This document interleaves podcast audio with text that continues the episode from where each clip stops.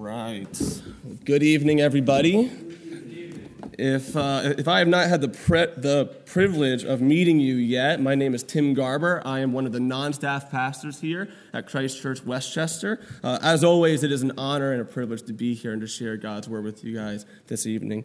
Uh, if you have a Bible, and I hope that you do, please turn into it to Matthew chapter 22 verses 1 through 14. Matthew 22, verses 1 through 14. And as you're doing that, I want you to picture with me a famous person who has a lot of power, or someone that you love a ton, somebody that you admire, that you would love to, to meet.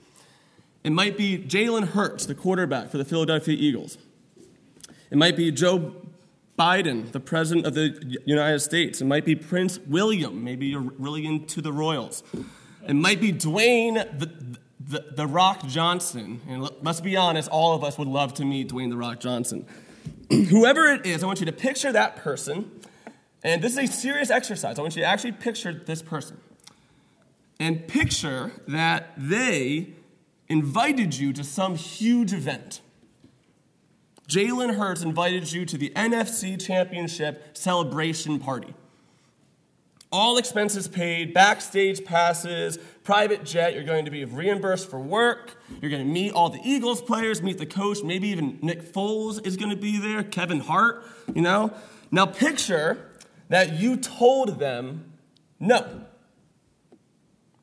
You reject their offer. Business is super crazy right now, work is nuts.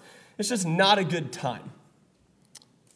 Now, picture that you not only rejected their invitation, but you killed the messenger who brought you that good news. Well, that escalated quickly. Okay. So, Jalen Hurts goes out and he invites other people, random people off the side of the streets, to come to his party teachers, lawyers, coaches, businessmen. And not only that, but prostitutes, drug dealers, embezzlers, thieves. So Jalen Hurts comes out to, to his party. He looks out at all his guests and he smiles. But then he sees one person there, and he sticks out like a sore thumb because he is wearing a Patrick Mahomes jersey. yeah, exactly. So. Or he's wearing a MAGA hat. Or he's holding a copy of Prince Harry's book, Spare. Or he's wearing a shirt that has John Cena on it. And at this point, you all know what the, the next scene is. All the Phillies fans take him out back, they tie him to a greased lamp pole, they shove a Philly cheesesteak in his mouth, and they allow Gritty and the Philly Phanatic to take care of business. So, why did I draw this story out? So, if you've been with us for any amount of time, you know that we've been going through a series of Jesus' parables in the Gospel of Matthew. Um, and parables are usually very familiar stories to us. And this is a good thing because they stick with us. We remember them, they're familiar stories. The bad thing about familiarity is that they can lose their potency, they can lose their shock value. Parables were given by Jesus to blow the minds of the people who are hearing him. If you take a step back and you think about some of the parables that Jesus told, it should wow you. A Samaritan going to those lengths to help a Jewish man. A shepherd leaving 99 sheep to find the one. The familiarity of parables can tend to diminish their potency. And I want you to think about that as we read this passage together. So, follow along with me in Matthew 22, verses 1 through 14, also known as the parable of the wedding feast. And again, Jesus spoke to them in parables, saying, The kingdom of heaven may be compared to a king who gave a wedding feast for his son, and sent his servants to call those who were invited to the feast, but they would not come. Again, he sent other servants, saying, Tell those who are invited, see, I have pre- prepared my, my dinner, my oxen and my fat calves have been slaughtered, and everything is ready. Come to the wedding feast. But they paid no attention and went off, one to his farm and another to his business, while the rest seized his servants, treated them shamefully, and killed them. the king was angry. And he sent his troops and destroyed those murderers and burned their city. And he said to his servants, The wedding feast is ready, but those invited were not worthy. Go therefore to the main roads and invite them to the wedding feast, as many as you find. And those servants went out into the roads and gathered all whom they found, both bad and good. So the wedding hall was filled with guests. But when the king came in to look at the guests, he saw there a man who had no garment. And he said to him, Friend, how did you get in here without a wedding garment? And he was speechless. And the king said to the attendants, Bind him hand and foot and cast him into outer darkness. In that place there will be weeping and gnashing of teeth, for many are called, but few are chosen. Let's pray. Father, I pray that your word would go forth with power. I pray that you would convict unbelievers of their sin for the first time, that they would come to know you as their Savior. I pray that you convict believers here this evening, and that they would know you more fully as their Lord and Savior. And lift these things in Jesus' name. Amen. Amen. So, our time this evening is going to be based around two main points. Two main points. Point one, the many, and point two, the few. So, point one, the many. Look with me again at verses four through six. Again, he, being the king, sent other servants, saying, Tell those who are invited, see, I have prepared my dinner. My oxen and my fat calves have been slaughtered, and everything is ready. Come to the wedding feast.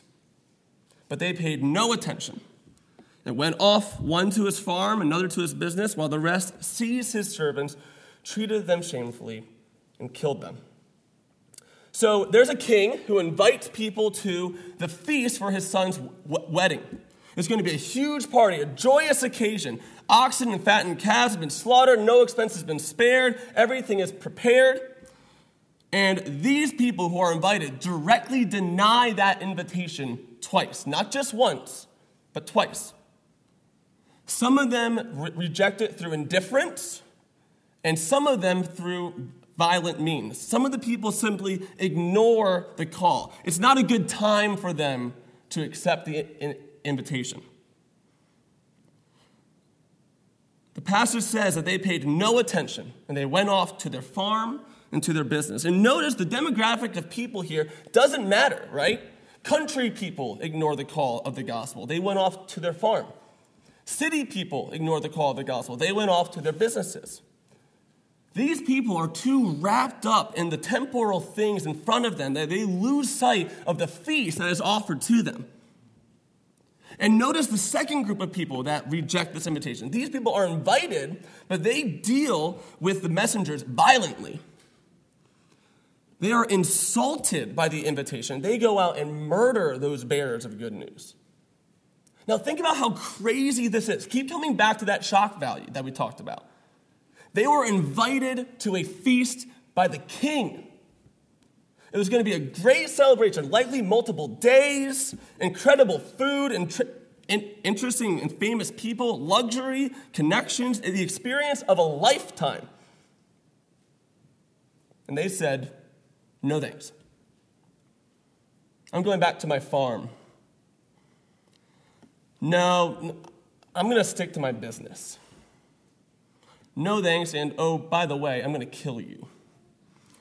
As C.S. Lewis puts it, they are too busy playing with their mud pies that they miss out at a vacation at the sea. I wonder how many people here this evening are like these two types of people. You've been invited to follow Jesus, but it's not a good time. Work is tough, family life is busy. Maybe I'll do that Christian thing some other time. When I'm out of college, or when I have a job, or when my kids are out of the house. Friend, if you are an unbeliever here this evening, there will never be a good time for you to follow Jesus. It will never be a good time for you to turn away from your sins. It will never be a good time for you to trust in Jesus and serve Him as your Lord. There will always be something in the way, whether it be a class, a boyfriend or girlfriend, too much work, too much stress. There will never be a good time for you to trust in Jesus and serve Him as your Lord. The time is now. The hour is here because you don't know when you may die. You don't know when your life may be required of you, or the Lord may come back and you will spend an eternity in hell. And, Christian, here this evening, please don't tune me out. Please don't tune me out. Because this applies to you as well. Are you so distracted by the world that you lose sight of the one that you're called to follow? Is family life too busy? Is work too crazy? Is entertainment, sports, hobbies, TV shows taking up time that you could be spending in the Word or in prayer or in fellowship with other be- believers? Or maybe you're the person who responds in anger and violence at the invitation. Now, I'm not saying that you're sitting out back and waiting for Pastor Raymond after the service, but maybe how do you react when you're confronted by, by your sin? Do you receive it as an invitation to grow in the grace and knowledge of Jesus Christ? Or do you defend yourself and ignore the call? I believe that this part of the parable is primarily speaking to unbelievers, but people who reject the gospel because they're distracted or offended by it. But, believer, you need to ask yourself as well Am I acting as a functional atheist? Do the cares of this world cloud out the things of God in my heart? Do I get offended when I'm confronted by my sin? Am I offering every facet of my life to my Lord and Savior? What areas do I need to grow in? And this is such an easy trap for us to fall into. These are traps that I find myself falling into. I can be distracted by my job, distracted by finances, distracted by parenting. If you know me for any amount of time, I'm a huge Chelsea Football Club fan. I get distracted by that. I can be conf- offended when confronted by my sin. But there's a warning for me in this parable. There's a warning here for you in this parable as well. Look with me at verses 11 through 14. But when the king came in to look at the guests, he saw there a man who had no wedding garment. And he said to him, Friend, how did you get in here without a wedding garment? And he was speechless. And the king said to the attendants, Bind him hand and foot and cast him into the outer darkness. In that place there will be weeping and gnashing of teeth, for many are called, but few are chosen. There are people in this world who will appear like they are part of Christ's church, but they actually are not. There are people who will look from the outside like they're following Jesus, but in their hearts, they are really just living for the things of this world. And notice the punishment that awaits these people. Bind him hand and foot, cast him out into outer darkness. In that place, there will be weeping and gnashing of teeth. Unbeliever, repent of your sin and trust in Jesus. Believer, test yourself and make sure that you are of the people of God. Because eternal torment awaits those who are not his people. So, point one was the many. Point two is the few. The few. Notice with me who is welcomed into this wedding feast at verses 9 and 10. Verses 9 and 10. Go therefore to the main roads and invite to, to the wedding feast as many as you find. And those servants went out into the roads and gathered all whom they found, both good and bad. So the wedding hall was filled with guests. After the rejection by the or, or, or original guest, the king goes out and he invites everyone. Come, come, come to the wedding feast. My son is getting married. Come. Prostitutes, tax collectors, murderers, adulterers, coveters, sinners, come. All are welcome to the feast of the king. Friend, you this evening are welcomed to the feast of the king. And you may say, I want that. I, I want to come. I want to be a part of this feast. I want to partake and I want to dwell with the king. I want to be found acceptable in the eyes of God. How do I accept this invitation? I know I'm invited. I know I'm welcomed. I want to come, but what garment do I need to wear to be found acceptable in the sight of this king? What deeds do I need to cover myself with to be found an actual child of God? And not just some hypocrite who will be cast out in outer darkness without a wedding garment.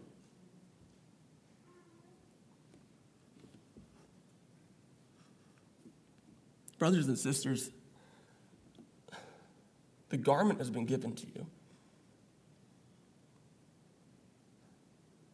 The garment has been provided for you. Your own deeds will earn you nothing but condemnation before the king. But the Son himself, Jesus Christ, lived out perfect righteousness, never sinning once, and he took your sin on the cross and he died for it, giving you his perfect life. He alone, he alone had the proper garment to stand before the king, and he gives it to you freely, no strings attached, a free gift. The question is will you accept it? Will you accept the fact that you cannot stand before a holy God by yourself? Your sin has condemned you to hell, but if you trust in Jesus alone, and you wrap yourself in the garment of his righteousness, hiding every part of yourself, because you know if I have one hand sticking out of this garment, I'll be condemned to hell. If there is one deed that I do myself that I bring before the king, I'll be condemned. It is only Jesus. It's not Jesus plus good works, it is only Jesus. And now, out of a thankfulness to, towards the one who saved you, you strive to live out a holy life. Not to earn that salvation, but because you love the one who died for you. My Jesus died for me. He died for me. How could I live any other way?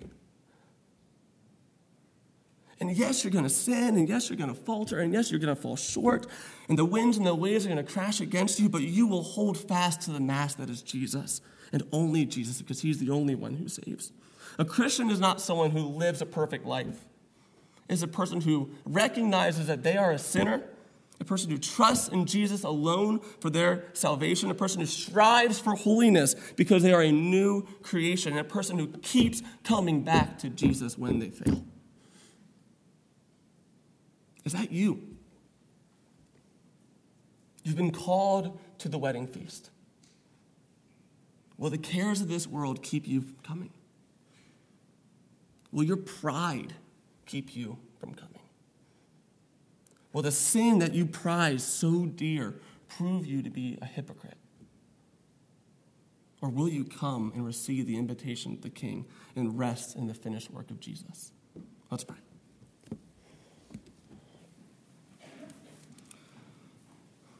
Dear Father, I, I pray for us this evening.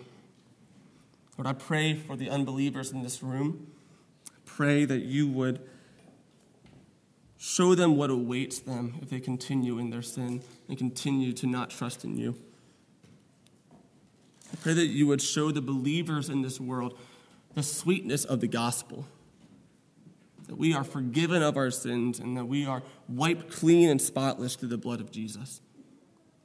And I pray that when we sin and when we falter, we will keep coming back to you, knowing that there is grace shown to us and mercy at the foot of the cross. And we lift all these things in Jesus' name. Amen. Please continue in worship with us. Would you stand with us?